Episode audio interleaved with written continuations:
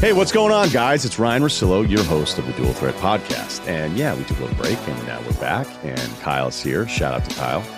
Yep. Uh, here's what we're doing we got Bruce Feldman on the Pac 12's woes and a new raise for Commissioner Larry Scott. This is not going to be some sort of uh, hatchet deal on on all that. I just there's a lot of numbers here, a lot of money flying around for a conference that feels like it's lagging behind others and what is going on with the Jets. Kevin Clark is going to stop by and give us about 10 minutes on that. We probably should have done another 10 minutes on George Washington because we're both big George Washington bio guys right I wanted now. to cut the mics on. It was good. I know. I really regret now not keeping Kevin around longer and just talking about George Washington because this is twice that we've nerded out. Um, and again, I you know I didn't know as much until I started reading more about him. And George Washington is a really interesting cat, which is to say, this is something I've learned about military history as I continue my quest for knowledge. That if you were kicking it back in the 1700s and you wanted to make your mark as a man, there weren't many options for you. Blacksmith, Hmm. right? Merchant marine or whatever. I don't know, maybe, sort of. I mean, you get into it with pirates a little bit. Maybe you make some great produce trades down in the Caribbean.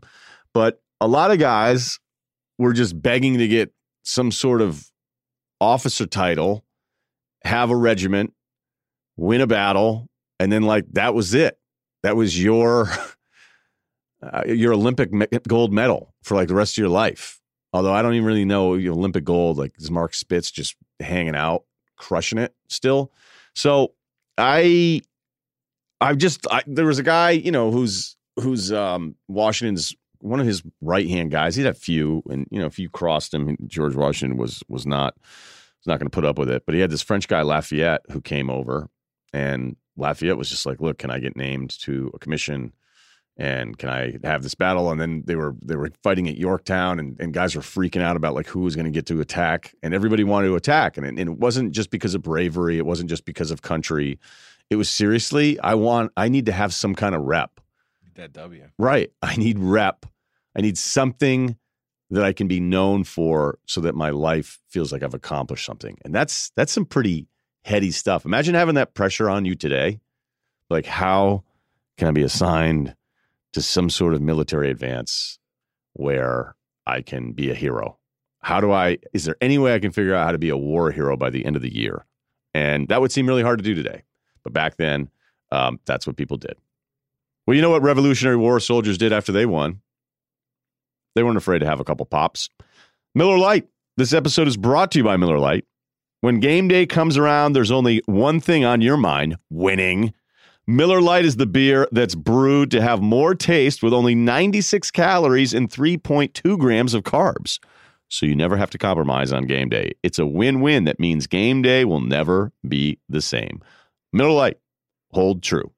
We're going to bring in Bruce Feldman of the Athletic, and I want to talk about the Pac 12 because the Pac 12 right now is lagging behind, millions behind, potentially 20 million behind other teams and other conferences from what their football programs are going to receive annually. Larry Scott, in the tax year of 2016, his salary was about 4.8 million. He's got a bump up now in an article coming out earlier this month, 5.3 million a year for Larry Scott. He's double what Delaney makes and Sankey make in the Big Ten and the SEC.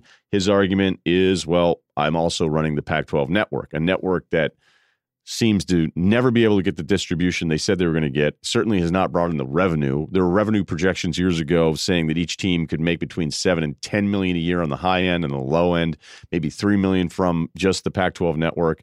It hasn't been close to that. And so when asked about his raise and the expenses of the network and the conference, which are way beyond everywhere else, whether it's travel, whether it's renting out um, the Pac 12 offices, and all this stuff has been written about a ton already. So, again, this is not to like, hey, what's going on over there? Like, there's there's just legitimate answers to these questions. Being like, well, yes, we're in San Francisco, or yes, we have a bigger travel footprint, or yes, we have to do all these things. And there's counters that say, why don't you just have the office in Scottsdale? Why not have the office in Vegas? Why not, you know, find ways to cut costs while this current setup has not been favorable? You look at some of the recruiting stuff, and you know, it's actually better than I thought you know, one time, you know, talking to some different coaches, they're like the SEC's done a better job infiltrating some of the Pac-12 schools. I don't know if that's true or not, or just some somebody says. Oregon, depending at the rankings, is top six, top seven this year. Um, Washington's 16th, USC's around 20, Stanford's 21. So there's still some of their top programs. The other way I look at conferences too is I'll look at depth, where you go, how many of these teams could compete or win a national title, and it wouldn't seem impossible. And that's why, you know, the SEC's had this run where, although it's thinned out around Bama, but Georgia, all right, we don't need to go over all that stuff. But you've had Washington, you've had Oregon, and before the playoff got started, you had Stanford at least flirting with getting into a championship game, or in these cases, two teams that have played in playoffs, Washington and Oregon. So it's um it's definitely something that I look at and go, is this thing heading? And it's like, will we look back at the Larry Scott run and go, wow, that didn't work out at all? Or will we look back on it and say, you know what? He had a long term vision and uh, there was a lot of doubting along the way, especially when you're making that kind of money and you're making that much more than all of these other commissioners that are making more money for their schools. I don't know the answer to that right now. So, to talk more about that, we'll bring in Bruce Feldman from The Athletic. Bruce, I've gone over some of the numbers here for compensation for Larry Scott, the expenses going out, the money coming in. Is this heading toward a dangerous territory for the Pac 12, or is this just cyclical and they're down and, and the money differentials shouldn't be made to be as big of a deal as they are right now? You know, uh, Ryen, I think it's somewhere in the middle of that. You know, I don't I don't think it is like something that should send people screaming into panic and therapy sessions if you're a Pac 12 fan. But I think it should be really frustrating because, and let's, we'll get to Larry Scott's personal compensation in a second. But so when when uh, these figures came out per team, now some of this is cyclical because at one point the Pac-12 seemed to have a, a, really good sweet deal per team, and now obviously the the Big Ten has pushed way past that, where we're talking about uh, twenty five million dollars per team, with the exception of you know Rutgers and Maryland, who were late adds to this. But uh, Right now, the Pac 12 is basically where the ACC is at. Now, I bring up the ACC, and they're going into the ACC network now with the TV deal with ESPN, but the ACC just won championships in basketball and football. So it's not to say, you know, oh my God, they don't have money and it, they're they're way behind. I mean, Clemson's certainly not hurting, so it can work. It's just right now we're seeing a gap, and some of the numbers are a little tricky to read because you know, I'll bring up the Big 12. The Big 12 is a little ahead of the Pac 12 and uh, a little behind the SEC, but the Big 12 has a third party rights deal, and it gets it gets confusing to be honest. Where Texas and Oklahoma, even West Virginia, I think when you add in the third party rights deals, which are unique to the Big 12, they're at the SEC level, if not past it. So, you know, if you're if you're a Pac 12 fan, I think the part that is really frustrating is wait, Larry Scott is making $5.3 million and he's making not double, but close to double of what Greg Sankey, the SEC commissioner, is making. So you're looking at it and going, wait a minute, this is tied into the Pac 12 network. And the Pac 12 network has been a real struggle from, from getting it. Uh, you know, we're in Los Angeles. There's two big schools here, including the biggest school in the conference. Most people here can't still get the the network. So uh, there's been a lot of mishandling, and I think what this really speaks to is a lot of the decisions and a lot of the quote unquote leadership from Larry Scott has come across as really tone deaf. And when it comes back to you know that expression, keep the main thing the main thing, the Pac-12, you know, at the highest levels doesn't seem to get that in its leadership, whether it's Larry Scott or the presidents of the conference, and it is setting them back. Uh, there's no doubt about that in my mind.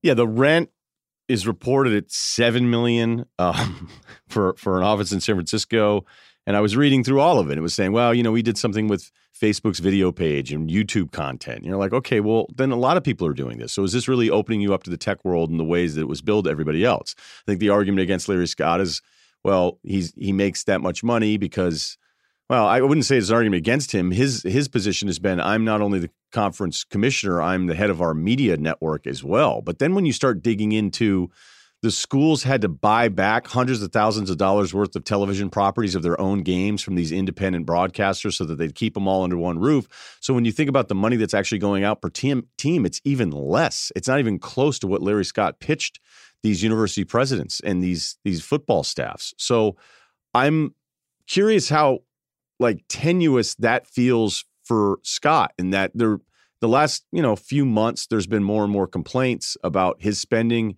his salary. He's doubled delaney in the last tax year that i was able to find which seems crazy for the big 10 commissioner bank half of what the pac 12 commissioner is. But is this heading towards something where like larry has to get a huge win here in the media rights deal which i think is what 2024 where if he doesn't do that doesn't deliver because i think there's a lot of people feel like he hasn't delivered yet Right, and I think this speaks to the uh, you know some of the leadership. Of, he has some key Pac-12 presidents that are that are so loyal to him and in his corner. And when he goes up and speaks in front of these groups, whether it's at a Pac-12 football media day or bas- you know basketball media day, he is going to hammer the word innovative. That's his buzzword, and I think uh, for a lot of people at the top end of the food chain in the Pac-12 you know, they would rather look smarter than everybody else than competitive. And, you know, you can talk about, okay, well, he's the head of this, this media company. This media company has really struggled to serve the average Pac 12 fan. And let's be honest, the part of this issue is there aren't the passion. It's not to say there aren't any diehard Pac 12 fans because there are, but they don't have the depth of them that they have in the SEC and the Big Ten, especially. So you have a smaller pool. It's not going to be, you know, your USC fans, which are sizable in number when they're winning, but when they're struggling, which they have been, that takes a lot of the steam out of all of this. You know, UCLA, you know, an even smaller percentage of that. Um, so you have some die, you know, it's a diehard fan base for Oregon and some for Utah football and some for for certainly Washington and Arizona basketball. But you know, if you can't get the product to people, it is going to kind of it's going to be like a reciprocal thing. It's going to keep coming keep coming back to bite you. And you know, yeah, I get it. It's expensive to live and operate things out in California, but maybe having it in the Bay Area, you know, just from the optics standpoint, was probably not the not the smartest play relative to everybody else. Is the power brokers in in the college sports world, and so um, there's been a lot of head scratching decisions, and I don't think, just a prediction, five years from now, I don't think they're going to come around and look like they were smarter than everybody else. I just think they had such a different vision. And sometimes you have to go, all right, maybe we need to rethink this and pull back a little bit because it's not getting what we need to get done accomplished. What about the play on the field. Uh, Neuheisel has been, you know, part of this conference for a long time, and he was quoted in one of these pieces saying, "Just look at the size gap. Like the league is getting smaller, meaning the football players themselves, and that that's something that puts them at a massive disadvantage." And I, I guess just being around these these campuses, like I've visited almost every Pac-12 campus now in the last ten years, and living out on the West Coast, like these are great schools like these are awesome places. And to think that, you know, they wouldn't be first class in, in getting the right kind of players in, especially with the population that you have here in some of these areas, the high school kids in Arizona, high school stuff in California. Um, it would surprise me if if they couldn't compete. But I guess that's kind of the argument. They're trying to say, like, oh, we can't compete financially, so we're not getting the players that we used to get. What do you think of that on the recruiting front? You know, I think that's that's maybe short sighted. And I, I, think that's the crutch because if you look at, at some of the personnel here, I mean, I, I our crew at Fox Sports did the Pac 12 title game. It was Washington and Utah. Physically, those play those on the in the trenches, Utah can can has linemen as as pretty physical and imposing and impressive as pretty much anybody else, with the exception of what Clemson put on the field last year and and the level of Alabama. But you you look at other other places, whether it's the Big Ten or you know a big chunk of the SEC. I mean, they're competitive with that. USC has more than its share of athletes. I mean, in the case of USC, and that's the flagship school, I think they've really struggled. You know, you know, with leadership, it's no act. It's it's you know, it's the AD, they've had issues with the president, and it's trickled on down to, to Clay Helton. And so that's a problem. But I think when you look at the way Mario Cristobal has taken basically the SEC blueprint in recruiting, he, he coached under Nick Saban, he recruited for Nick Saban. He knows exactly what the SEC is doing and how they are recruiting. And he has now put like a West Coast flair, and it's impacting them. I mean, I think you're going to see Oregon's offensive line could play with anybody that they're going to, you know, they're going to, they obviously inherited Justin Herbert, who was there before Cristobal took over. But I think Oregon is, is right now trying to be like an SEC program in its DNA. And I think that'll pay off. It's just when you look at some of the rest of the, the rest of, uh, you know, I think it comes back to the, the, just the visual of USC being down. Everyone takes their cues from that. And when I look at, at this league as to where it's headed, think about if you were to rank the top coaches in college football, I would argue that they probably have four or five of the top 15 coaches in college football. Chris Petersen at Washington, I would put Mike Leach, Chip Kelly, David Shaw, and I would put Kyle Whittingham all in the in the top 15. So it's not like they don't have big, big time coaches. They're paying some of the assistants quite a bit of money. Jimmy Lake, the defensive coordinator at Washington, Nick Saban's tried to hire him. He's still in at you know in Seattle. So it's not like they don't. They're.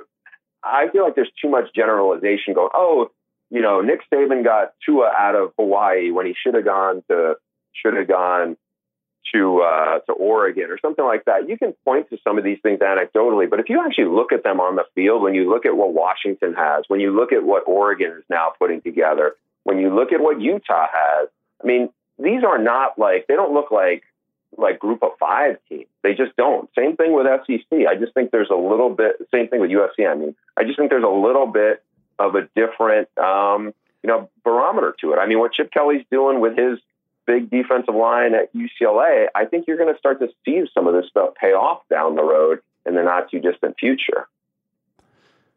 I want to ask you about Miami, but first, buckle up, guys. I'm not going very far. I'm in a rush. It's too uncomfortable. Sometimes I just forget. Don't kid yourself. There's no such thing as a good excuse for not buckling up.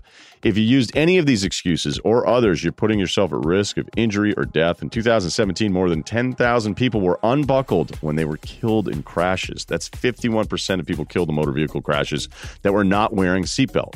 No matter what kind of vehicle you drive, Wearing your seatbelt is the best defense in a crash. Even when you sit in the back seat, you still need to buckle up. That goes for when you ride in taxis and use ride sharing services too.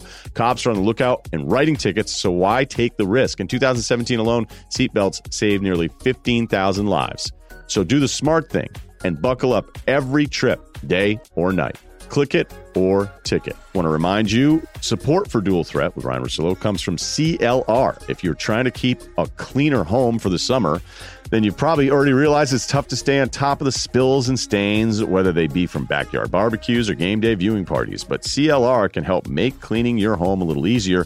CLR gets rid of the gross stuff from soap scum to toilet bowl stains. It dissolves calcium, lime, and rust easily, all using natural ingredients, not harsh chemicals with other cleaners, you'll scrub and scrub, and you're like, man, I'm just scrubbing away because they don't work the way CLR does. Use it on your bathtub, sink, coffee pot, dishwasher, all over the house. And yes, rest easy knowing it carries the EPA Safer Choice seal. Go to CLRbrands.com today or pick up a bottle from a retailer near you. CLR, making the world a little cleaner. Okay, before we let you go, um, I want to talk about your piece in the Athletic. It was incredible about Miami, Manny Diaz down there, and essentially you proposed as many theories as you could based on what people think about the decline of Hurricanes football. And if you could run through just a few of those and then maybe come up, because what I thought was really special about the piece is you presented all those theories and kind of left it for us, you know, to decide. But um, it it's got that new, I don't want to say here we go again, but it has that feeling of like, yep, new energy, young coach from the area. He gets it. Everyone's on the same page. Let's go. We're going to get this back to Miami football. So take us through kind of that story and, and where this program has, has gotten to this point. Yeah, and I know a lot of people are going to kind of roll their eyes. Hey, we've heard this before. yeah, right. I'll say this. I was not believing that Mark Richt, after he kind of fizzled out at Georgia, was going to go there and win a national title at Miami. I just think at Miami, compared to Georgia, you're going to have to work even harder if you're going to do it at the University of Miami, especially with, you know, after the way it fizzled out under Randy Shannon, after it got even worse under Al Golden. I think there were some good things that that uh, Mark Richt did, and if look, the best thing that he did, in addition to raising money for much needed facility improvement, was he had Manny Diaz put a real energy into the defense that had been lacking, that had been lacking at UM for a while. But when I talk to a lot of these former UM players and coaches, you know, you get a lot of different theories. I mean, Eric Winston, who played in the NFL for a long time, really smart guy, you know, grew up in Texas, and he kind of rattled off all these things. And it was everything from, you know, right about the time in the mid 2000s, you had Nick Saban, Mack Brown, and all of a sudden now they really did a better job of selling the you know massive competitive advantage in facilities. And the Orange Bowl was no more there. So all of a sudden, Miami lost a big chunk of its identity. Then they missed on a lot of evaluation. And the biggest thing he said was just they missed on so many quarterbacks. And some of them were high profile recruits. It wasn't like they weren't getting five star, four, high four stars. Kyle Wright, you know, recruiting guys will remember that name. He was the number one quarterback recruit in the country. He played some, you know, but he, it just didn't pan out. And the position is so much more important now than it was 15 years ago. Uh, some of the other guys, it, it's fascinating. They will talk about it's not necessarily these high profile recruits that they bring in. It's really about just guys who are hungry and ultra competitive.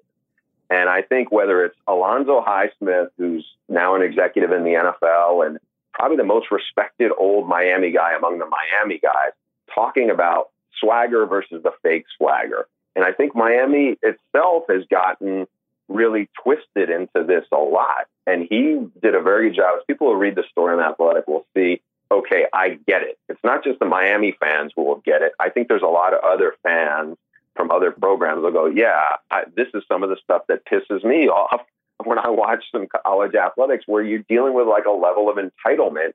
You know, now that you have quote unquote five star guys and four star guys, Ed Reed, when he came to Miami, this was before really the recruiting ranking star system was in place, but it was basically between Tulane and Miami for Ed Reed. Well, if you're going to Tulane, you're probably not a four or five star guy. You would be the equivalent of probably a two or three star guy. But the old players at Miami who were in that locker room were like, when he showed up on the visit, they're like, this is the guy we need to have. And I think when they start to see it, you know, Dan Morgan, who's now an executive in the NFL, great player at Miami, talked about too. If you have to really, you know, kiss the player's butt to get him to come to Miami, he is the wrong kind of guy for them to take. And he's, you know, he just, those guys kind of, it's almost like they can recognize it more than some of these other ones. And, you know, just there's a, the story in, in this piece about Amari Cooper and the recruitment of him I mean, I think there's a lot of Miami fans who probably wince when they're hearing this story because this is a kid who grew up a diehard Miami fan, you know, wore Miami gear to school, everything from inner city uh, Miami, and he didn't. He wasn't much of a prospect as a junior because he was injured. And Luther Campbell and some of the guys who are big in the youth football culture down there were trying to get the Miami staff under Al Golden to buy into this kid. And they had him work out basically at Northwestern High School, the whole route tree. Amari Cooper doesn't drop a ball. You know, as one of the coaches who worked there said, he was that was Amari Cooper. They, they just said, all right, let's get him to camp. He goes to camp. He torches everybody. He goes up to Al Golden's offer. He wants to commit, and then Al Golden basically tells him, well, you have a soft offer. A soft offer means you you can't commit to it. So this kid then gets kind of his feelings crushed ends up going to an Alabama camp where Luther Campbell takes a bunch of these kids in like the two vans and drives them all over the southeast. He lights it up there. Nick Saban doesn't care whether you're a three star guy or a no star guy. He offers them pretty much on the spot. That kid goes on to be obviously an All American great player. And then not only do they does Miami miss out on this kid, then they missed out on Calvin Ridley, Calvin Ridley's brother, and now Jerry Jeudy, who's a great player there now. So it's like basically a bad run of 10 years of receivers from South Florida that Miami missed out on because of a misevaluation. Because I think they looked at him and said, you know what, this kid, his personality wasn't what I think they expected it to be. He didn't seem like because he's a low key low key kid. He didn't seem like he was that enthusiastic about it. I guess when Al Golden was sitting across from him, and they went in another direction, and it burned. I love the part of the story where when I don't know if it was Dan Morgan or if it was Highsmith, and they, would basically recruit for the team. The players would be recruiting, and then they go back to the coaches and be like, "This guy's not a hurricane. Like he's not one of those guys." And it's so super easy to say, you know, they got to get back to that, got to do all these things. I mean, the update. This has been going on for like 15 years. Are they back or not? And even though they reached a really high ranking coming into this year, um, you could tell right away. You're like, eh, this isn't this isn't really what you thought it was going to be. But it's probably the best story that I've read on the Canes as far as exploring all the different possibilities of why this team is the way they are because it still shouldn't be impossible for them. When I think about Nebraska, I think it's borderline impossible. When I think about Tennessee getting back to what Tennessee was for the longest time, I don't know if that's obtainable anymore. I, I don't want to say impossible there. People have written off Notre Dame in the past, said that's impossible, and they've certainly got that thing back up to competing, at least in in a championship, not winning. But uh, Miami shouldn't be impossible, but it's it's felt like it's the longest. It's the longest are they back of anything in sports, and I don't know. I don't know when it's going to end. Yeah, and I think that the thing that's frustrating, Miami fans, I, I feel like I joust with them when this comes up. Whenever Miami has like a like has a quote unquote big win or goes on a little bit of a roll, and then all of a sudden it's like we everybody in the media rushes out to say, "Is Miami back?" You know what? Miami's not going to be back till there's a parade in mid January down in South Florida. That was a team that won national titles because you won a top ten game or because you beat a Notre Dame team that wasn't you know all that great to begin with and blew them out those are good wins. But this didn't this didn't backslide and start fall apart and lose its way overnight, and it's not going to happen over a couple of over a couple of uh, weeks or a month of good football. It's just you know they need a lot of work. They've been god awful on the offensive line. They do have some talent, but it's you know it's not enough uh, to really say it's going to take a couple of years, and people there, especially the fan base, needs to come to terms with that. Um, and towards what you just said, I agree with you, but you know, nobody saw Clemson coming. And now look what Clemson, I mean, Dabo Swinney, who thought he was, except for the AD there, nobody believed he was going to do anywhere near what he's done. So, you know, it can happen, but you better have the right leadership and the right head coach, and we'll see. Manny Diaz, for people who read the piece, will say, at the very least, this guy is really smart. Now, does his staff have it, and does everything else fall into line? We'll see. But um, you know, it was really interesting. You know, Miami's a unique animal to, to cover just because of the personality and all that comes. Awesome to talk with you, man. You can check out Bruce's work on uh, the Athletic, that Miami piece, and also on Fox. And we can follow you on Twitter at Bruce Feldman CFB. Thanks as always, man. My pleasure. Thanks, Ryen. Okay, we're going to have Kevin Clark here in a second, but Dual Threat is brought to you by Burrow, makers of clever furniture designed for real life. And if your real life is like our real life, you're set to spend a lot of time spent on the sofa in the next few months because, as nice as it is to see a baseball game, it's much better to see it in air conditioned comfort. Burrow's design means it's easy to move and easy to set up. It features naturally scratch and stain resistant fabric, sturdy hardwood frame, soft foam cushions, and a built in USB charger. It's totally customizable, so you can pick from five fabric colors, three leg finishes, two armrest styles any length then add a chase lounge or ottoman. One week shipping is always free and comes with a risk free 30 day return period. My couch is awesome. That's all I can say. So get yourself one at Burrow right now. Stop what you're doing.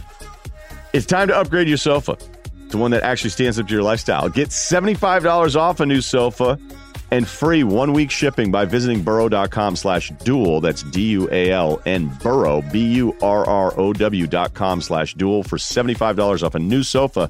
Thanks again to Burrow for supporting the show. And yes, it's sitting in the couch that I really, really love. I know that this has been kind of the extra bonus post everything. The NFL season is supposed to die down right now, but that's not the way it's worked out with Jets. They get rid of Mike Maccagnan, the GM. Adam Gase has had a couple interesting interviews since then. I what? What the fuck? Has Adam Gase had a normal interview? Starting with the weird eye thing, it's been a rough go for him. Right. Well, how weird is it that like part of me always appreciates honesty, but then it's like, don't be so honest about the Le'Veon Bell contract. like you're this head coach. Le'Veon is not exactly like, you know, you're gonna have to massage Yeah. that relationship. Mike there. Tomlin That- couldn't make it work, and Yeah. now Adam Gase. Maybe this is the way in. Maybe you just piss him off so much that then he he he flips back around again and becomes a good teammate. So how does this happen? Yeah. How does this how does So- how does this whole thing happen? Like what Well, I mean, you have to. The, the, the short answer, the one minute interview here is the Jets. The Jets happen. Um, more broadly, they made a series of mistakes that were just ridiculous. I mean, I think you first go to why they even hired Mike Maccagnan. They listened to Charley Casserly uh, a couple of years ago, who basically just says, "Hire this guy I know." Never a good hiring strategy. But they've Um, done that before too. Didn't Parcells do that with Tannenbaum? I mean, Tan- yes, and I, Tannenbaum, I think, is a much better GM and much better leader than Mike Maccagnan was. Mike Maccagnan was just a historically bad drafter. Um, I mean, the, the- you know, the, the thing that was circulating about how bad his drafts were. 2015, there's only one guy still on the team. All the rest of the guys were cut.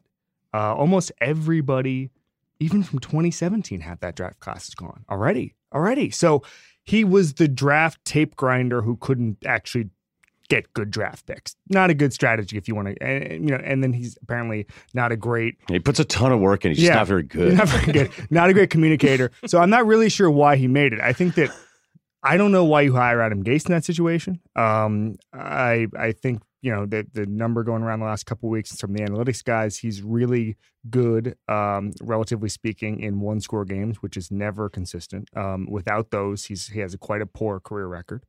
Um, so I don't know. I mean, his offenses weren't amazing. Uh, He didn't really solve Ryan Tannehill in any meaningful way. And I think that the firing Mike Maccagnan was the right move. It was just when they did it. You, why in the world would you let him give big money to a running back, which is just a ridiculous notion in the first place, and also an off-ball linebacker for for you know the CJ Mosley contract might go down as one of the strangest in recent memory. So it was the right move at the wrong time, and now I don't know if Adam Gase is the guy you want to give power to. I mean, if you had just fired Maccagnan and told a coach you get personnel power, you could have probably gotten a much better coach than Adam Gase. I mean, that that's that's something that's sought after in the NFL. Guys want that personnel power. So I don't the, the whole thing. I mean, listen, their owner is is working in England right now. The Chris Johnson has, has taken over, and I you know people thought he was going to be a little better. Apparently, he's not. The whole the whole ownership setup is clearly not working. They've got to do something drastic. Okay, so the sad part about this is that you know, depending on the week last year with with all the rookie QBs, and Baker ended up you know blowing everybody away. Yeah. Lamar had a nice little run for the team success, but Darnold in the very beginning of this whole thing was like, "Oh, look at hey, look at Mhm. this, look at this." How much concern do you have about his development, knowing that you know what normally doesn't have like, "Hey, let's fire everybody," and then and then maybe fire somebody else here again soon uh, to start start off your career. Well, so the Jets are going to go down as the worst as far as taking a good young quarterback and building around him in this era because I think we've seen some of the models what the Bears have done at Trubisky. I think Goff with the Rams is always going to be the model, but teams are winning with even above average young quarterbacks and then building around them with the cap space. They have a plan. They have a head coach who can do this. Um, the Jets, I don't know if they have the head coach. I, they certainly don't have the plan. Uh, they've tied up their cap space now. Um, I, there's just nothing they can do going forward, really, in the next two years to solve this. So all of a sudden, 2018 is over. 2019 is a write off. 2020, I don't know if you can right the ship. Now you're looking at year four of Sam Darnold. Well, that's when he's due for an extension. So year five is when he becomes quite expensive with the fifth year option. So you're looking at essentially a one year window to solve this thing. And they, we don't know who their GM is. We don't know if they're a good enough job to get a Joe Douglas or even a Daniel Jeremiah. Why, if you're Joe Douglas and you're you're Howie's number two right now, and you're a powerful number two, you're known as a super scout. Why are you taking the Jets job exactly? Why aren't you rolling the dice that the Eagles are going to be pretty good this year, and then next year get your pick of the jobs? I, I just don't understand why he would take that job. Okay, so there's not really much else to add to this then. I mean, I, it's it's ridiculous. I, I, I want to expand on one thing that I've just been really harping on, which is Please take the floor. the Hackenberg pick was disqualifying for me, and you can't recover from it. It, it almost reminds me. People get Bucs fans get a little angry at me for talking about Jason Licht sometimes, and I, I really don't think he's a very good GM. But I also think the the Aguayo pick is is the kicker. Is the southeastern version of the Hackenberg pick, which is if you make a pick that bad, and that's what your tape said, and that's what your scout said, that's all that stuff, you're you're, you're not good at your job. It's over. Um, know, I, I hate to go sort of no country for old men here, but if the rule led you to this, what what use was the rule, right? If you're the tape grinder and this is your, it wasn't even, it wasn't like it was Maccagnan's first year. He'd taken Bryce Petty the year before. The whole thing with Maccagnan was he couldn't hit on mid round picks and he wasted two on two of the worst quarterback prospects in recent years. So if you're Sam Darnold, eh, if you, if you get the third pick um, and and it's, if you trade up to get the third quarterback of your tenure, you're not very good at your job. Um, and so I think that Maccagnan is going to be a cautionary tale on how not to build a team in in this kind of CBA era. Petty was what fourth round. Fourth. And he was. I, listen, I, I don't want to bomb on anybody. He did. You know, he's he's out of the league. Didn't do much, but that was. You, you may know this from the from being around both pro and college people. That that pick was a little was a little bit laughed at, um, because the Briles, and and he was seen as such a product of the system, um, that a fourth round pick on him was really high. No, I was told uh, nothing they do is applicable to Sunday. Nothing, Nothing. not one thing. They were like, it's the most like He- of he- all the things that you'll see teams do on Saturdays. Theirs is the, is the least connected to what a team would do on Sunday. I asked Bryce Petty once because I was reporting this a, a couple of years ago, and one of the coaches had told me that Bryce Petty did not know what a Mike linebacker was. And I went to slept to Florham Park, and I, it's all awkward. And I said, uh, "Did you know what the Mike linebacker was?" And he was like, "Well, why? You know, why would I have to know that?" That's weird. and then, kind of separate from this, uh, he said, "This is not to me. He's, this is to other people that he had to play Madden a little bit to kind of. This is after his Baylor experience to sort of get up to speed." Really nice guy. Met him twice. Oh yeah, no, super nice guy, super and Couldn't super nicer. candid. And I would say that in some ways hurt him in this regard because he was just too honest. yeah. He was the Adam Gase of his day, just way too, too much honesty. All right. I didn't think I was going to be doing a ton of Jets today, but I wanted to just, hey, it's dual threat podcast. We, We can do whatever yeah, we want. We can do it. Uh, do I have to ask anything else? No. Gerald McCoy? Oh, Gerald McCoy. I mean, I, I don't. still good? Yeah, but is Suh good? I mean, Suh disappeared for huge stretches of last season. Um, I was looking at the PFF ratings, uh, October something. He had three games in the 50s, which is really bad. Imagine their their Madden ratings. You're in the 50s. That's bad. Uh, what, like a game score? Sure, yeah. Right. And game game grade. And he showed up in the playoffs. Well, don't know if the Bucs are gonna need him to show up in the play. I don't know if they're gonna do the whole Roger Clemens thing where he just gets to show up and oh, when he wants to. The Bucs need to win games. So I like Suh. I think he's a good player. I think he's a good player in the right system, but uh, I don't know about that one. Excited for football? No. Really? I mean, I the- in. I still have the NBA finals. I Oh. still have the NBA draft. this was the weekend for me. I binged a lot of podcasts I'd missed the past couple months, and now I'm just binge mode. Not Nice. binge mode on NFL podcast, the Schefter podcast and the Daniel Jeremiah podcast. I I binge binge them like they were. This like is Chernobyl. This is uh, a little downtime for you, though. This should be. This should it be. starts. It's now. The time This is now. is now. No, We have our- because the we have league- our The NFL league is done. no, but that's the time that you work when they're not working. They're just messing around. You can get these guys on the phone right now. Well, they're they're they're the Ritz Marina Del Rey. Just, that's not even a hotel, I don't think. But uh, it seems like the kind of place that they would be at. You're gonna get over there. uh, though. Go- you should just show up to Marina Del Rey and be like, "Hey, where's the nice hotel where the NFL guys are? I know they're at the they're Santa Monica, I think. The Loews. They seem like The I would bet you NFL guys would go to Loews. Yeah, I mean they're all they're all in various West Side places, and all the the the players rent houses in, in All the West players Hollywood. are here. Oh, It's yeah. unbelievable. A couple years ago, I was renting. I was doing a Von Miller story, and I met him in Venice. And then I had to call a bunch of teammates, and every time I got one on the phone, they were within like five blocks of me. Like, where are you right now? Like, oh, we're on Sunset Boulevard. It's like, okay, me too. They're here. It's un. I can't believe how many NFL guys there are here They're, it's, during it's- the off season. wouldn't you be here? Uh, well, I moved here too, but they to, all to be near, to Yeah, be to more be- near. right. I screwed up though. I like should Dan have. Quinn in the off season. Yep. Gus Bradley. He lives here full time. He's like you. No, I ran into him. He's a South Bay. What is he in the South Bay? Yeah, yeah. You couldn't have been nicer. what? What's It's so just, funny? It's just kind of funny. I mean, oh, that is true. Yeah, yeah, the- the- the- yeah. the- I had a the- mutual friend, and you know, just a bunch of guys ran into each other. Gus, Gus, uh, Gus was great, man. Really that's great stuff. Yeah, That's great stuff. Um, no, I so we have our NFL planning meeting tomorrow. Like this is the beginning of with at the Ringer. This is the beginning of NFL season. Yeah, see, I can't handle that. I can't handle that. I still have. I got a championship to win here. I got the draft, and then it's going to be the most absurd couple weeks of free agency ever, because this is it's just going to be nuts. Because of Terrence Ross. Yeah, and Vucevic. All right, that's Kevin Clark. He has he has an Orlando Magic project. He actually is working on. We have to let him go. Thank, thank you. Thank you, Ryen. Hey, thanks for checking out Dual Threat. We'll be back again for the next few weeks right here as part of the Ringer podcast. So make sure you subscribe, rate, and review.